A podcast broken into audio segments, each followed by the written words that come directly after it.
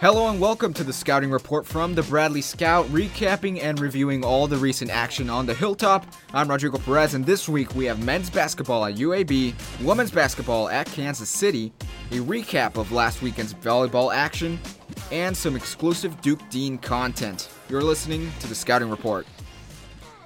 Bradley men's basketball had a thrilling road game against UAB, one that went to overtime after the Braves led the Blazers by 16 points after the first half. Brian Wardle's men eventually took down UAB with a final score of 73 to 71 and one of Darius Hannah's biggest plays. Joining me to discuss this is one of our sports co-editors, Mason Klemm. Mason, I know it's a cliche, tale of two halves. Yes. But this game was definitely a tale of two halves. Yeah, it was. Um, real quick, what was working for the Braves in the first half, and why wasn't it working for that second half? Well, I think the biggest thing was UAB's defense. You know, they had this trap defense that they were they were uh, instituting um, in the half court, and in the first half, the Braves, you know, they were zipping the ball around, they were getting out of the press, uh, they were they were beating it really well. Uh, but then once the second half hit, the the Blazers got a, a lot more aggressive. Uh, they really trapped the the Braves a lot. Um, I think there was a point where Bradley went over 10 minutes without scoring a field goal, and that was all due to UAB's defense and the long arms and the, some bad passes that, that came out of that, uh, that that good UAB defense.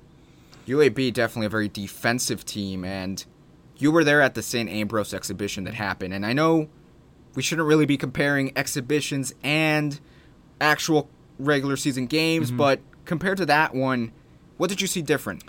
Well, I think different was uh, the Braves they showed a lot of poise. I think it, it was it was obviously a different game because they were down against UAB, whereas against St. Ambrose they were leading the whole time. So they kind of let their foot off the gas a little bit, maybe let St. Ambrose get back in it. That's why the score ended up being so close. But in this one, they really had to fight and battle and claw their way back after already being up in the first place. So I think sh- their poise that they showed and their drive and their competitiveness that they showed um, was really impressive. Uh, they also shot a lot of threes, which is very similar to what they did against St. Ambrose. But I think that's something that we're going to see a lot from the Braves going forward is them putting up a lot of threes, making a lot of threes, and that's kind of kind of going to be their identity uh, to whether they win or lose these games. Yeah, well, that's one of the things that I got out of this game was just the resilience of the Braves side to be able to have that those bad ten minutes and then just be able to kind of uh, recuperate from that mm-hmm. and go on and win the game. Ultimately, um, you uh, actually interviewed Brian Wardle after the game. What were some of the things that he was talking about during that press? Yeah, well, the main things was he was he was very proud of his team. You know, even though they, they blew that lead and, and they almost they almost end up losing, um, he was very proud of them for pulling it out. You know, like we talked about, keeping that uh, that resilience and that poise. That was actually one of the two things he, he wrote on the whiteboard before the game was pride and poise, and that was something that he touched on, something that um, Darius Hannah touched on when I talked to him after the game. Uh, so it was something they definitely took pride in and something that they, they really wanted to go after for the game. And it showed because, like I said, they, they were resilient. Uh, they fell behind, but um, they got back up. They kept it going. And, and Hannah ended up being that, that hero for them and making that game winning floater to, to win this game against UAB. Bradley won a close one against UAB. If you want that full story, make sure to check out Mason's recap on the Scouts website. You can catch the Braves in their Saturday home opener at Carver Arena this weekend against Utah State at 7 p.m. On the women's side of things, they kept it close, losing 73 to 66 against the Kansas City Roos in an early 11 a.m. game on Monday. In their in her first game as a Brave, junior Kaylin Nelson dropped 31 points against the Roos, while Alex Rouse contributed 11 points, going 4 for 9 from the field. Our contributor Latif Love covered this one, and he joins me now. Latif, what does this opener tell you about this team? Um, it tells me that they're going to build identity based around defense. Um, that was something when I talked to Coach Popovich before the you know the season. She said they wanted to build the team around defense. That's something they're really focusing on. Um, they were really good in this game defensively.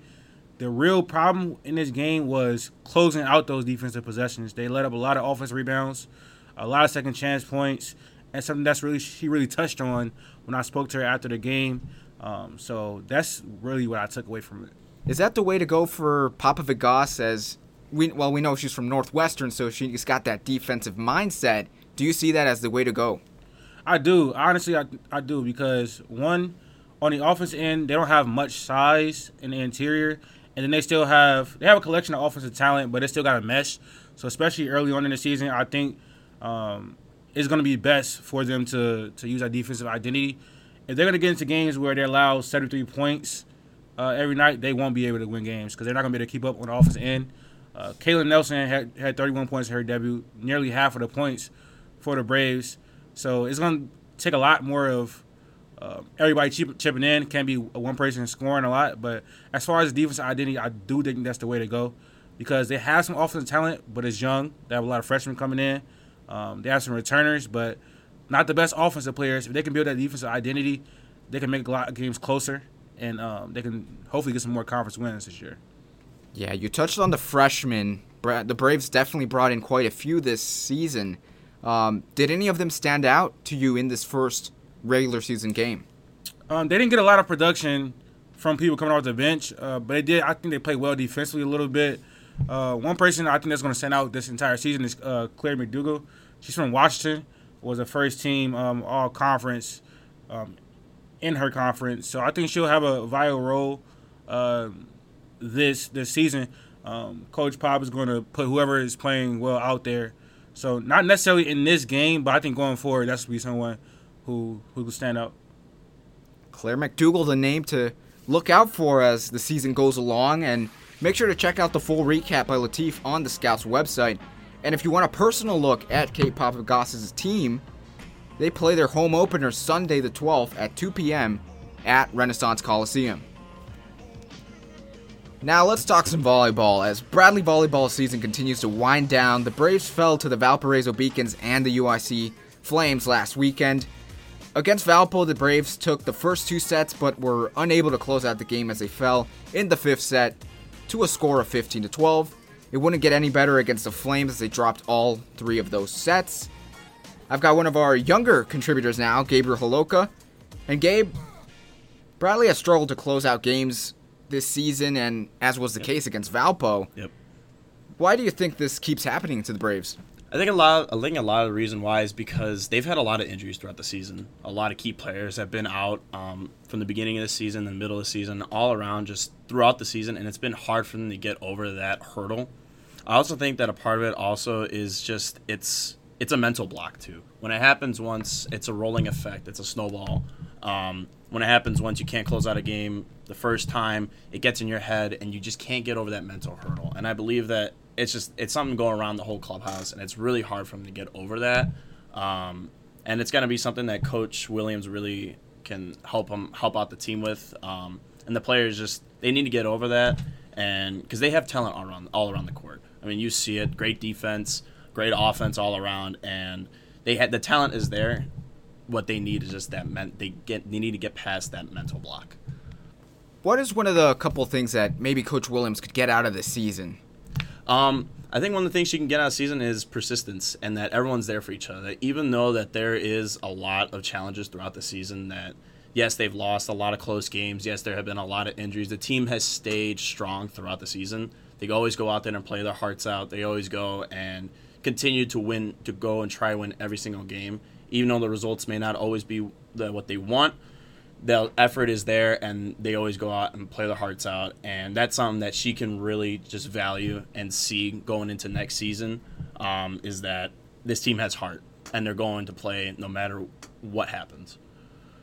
Volleyball is back on the road facing the missouri state bears today at 6 p.m and the southern illinois salukis tomorrow at 5 p.m both games available on espn plus this week at the Scout, we ran a feature story on Bradley guard Duke Deen, and we had a segment that didn't quite fit into the story. Deen talked to me about his short lived bowling career. Take a listen. I also saw you did bowling, is that correct? I did. Yeah. In high school? Yeah. Bro, I only went to one match. I only did one match. I did one match, won a match. I think, did we win the team match? Ah, I forgot what we placed as a team we probably placed like second as a team, and then I won like my individual match, and I didn't go back. I don't know why. Uh, Miss Hutchinson was uh, the was the bowling coach, and they didn't think that I bowled for real uh, when I was in high school, so they just told me to come out there. So I went to the bowling alley one day, and they gave me a shirt, and I just bowled. I had when I was little, we used to do uh, you know, they had used to have bowling leagues when I was little. So I used to do in the, uh, compete in the league sometimes with my pops, and I had a ball and everything. So I only did one match. I think it was because it was during basketball season. So after I bowled, I'm a two-hand bowler. So after I bowled, my damn bicep was hurting, and then I played a game like the same day. And I was like, nah, I ain't going back. Because my arm was hurting too much. Like, I was like, nah, I can't do both. This is crazy. So I only did it one time, and they were fine with it. I mean, they just, they ain't forced me to go. And it was in the newspaper and everything. And I didn't even think it was to be in the newspaper. I think somebody, I think Miss Hutchinson showed me like a week later. And like, they did a story on it, and it was cool. So I try to bowl from time to time again. So yeah, I'm a little rusty right now. Darius beat me last year, and I was mad about it. Yeah, he gonna tell you that, but he gonna tell you he won one game, but I won I won the rest. So I don't know why he do that. It's cool. Yeah. Well, that about wraps up the scouting report. Thank you for listening. I've been sports co-editor Rodrigo Perez, joined by sports co-editor Mason Klemm and contributors Latif Love and Gabriel Holowka. Join us next week as we'll have even more action to cover straight from the hilltop.